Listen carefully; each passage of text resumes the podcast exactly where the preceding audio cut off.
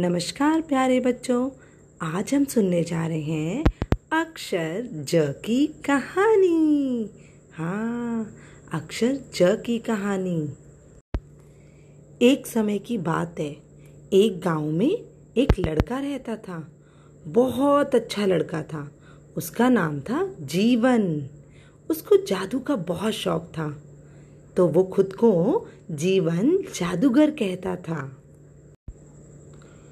उसको जंगल में एक ऐसी जगह का पता था जहाँ पे बहुत मीठे जामुन का पेड़ था। वह सुबह सबसे जल्दी जाकर चुपचाप वहाँ जाता और ढेर सारे मीठे मीठे जामुन अपनी जेब में भर के लाता। हाँ। वो उन मीठे मीठे जामुनों का राज किसी को नहीं बताता था।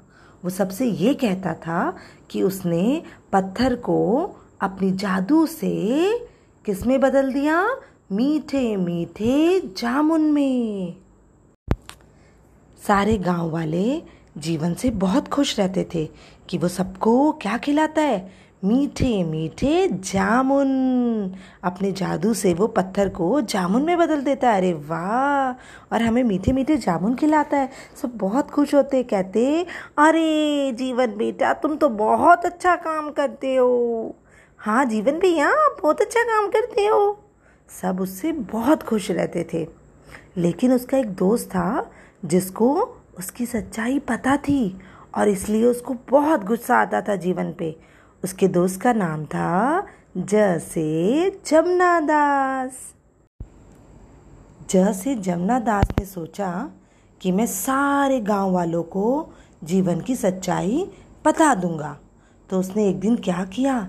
जैसे ही जीवन जंगल में जामुन लेने गया, उसने सबको जल्दी जल्दी उठाया चाकू चाकू चाकू चाकू चाकू और सब लोग जग गए और सारे के सारे जंगल में जमघट लगाकर खड़े हो गए। जमघट क्या होता है? जमघट मतलब भीड़। सब जीवन को घेर के खड़े हो गए। जीवन वहाँ से भाग नहीं पाया और जीवन मुस्कुराते हुए बोला, अरे, मैं तो आप लोगों के लिए यहाँ से जामुन लेने आया था।